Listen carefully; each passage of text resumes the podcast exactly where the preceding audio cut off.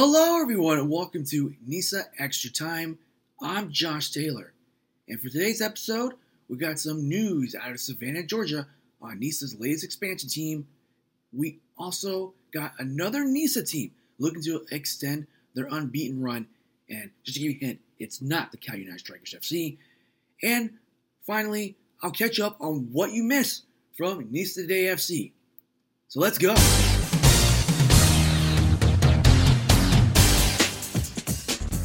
And we got news in Savannah, Georgia, as the Savannah Clovers have appointed David Proctor as the club's first head coach that will lead the pro side in their first season in NISA in 2023. And for Coach Proctor, he has a lot of experience coaching at places like the Colorado Rapids reserve team, the Columbus Crew. He was also an assistant coach with Nashville SC during their time in the USL, and he was also the director of coaching with the Charleston Battery. So I say congrats to these Savannah Clovers, and I wish Shane, Brian, and Jeff the best of luck the rest of the way as they build their team for 2023. All right, let's get to the highlights here. In Fort Finley, Syracuse Pulse taking on Chattanooga FC. Let's pick it up in the 18th minute. Corner kick for Chattanooga FC as Richard Dixon finds Ian McGrath, who finds an open Greg Stratton, and he taps the ball back of the net to put Chattanooga FC ahead 1 0 early in the first half.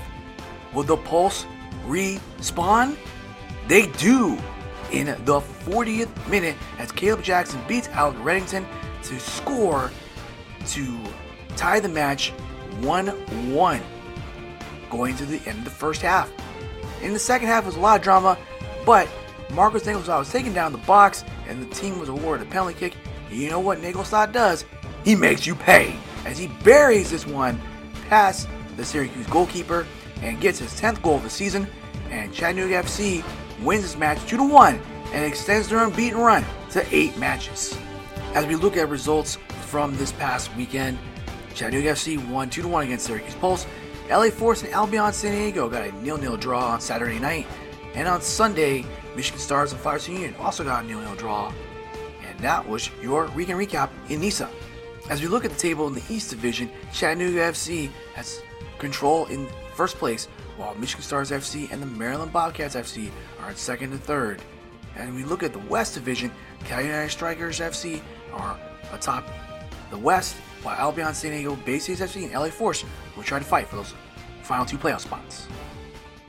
And if you missed anything from Nisa Today FC from the last week, here's what you missed. News a lot in the soccer world, and um, you, you, learn from things that maybe could have gone better.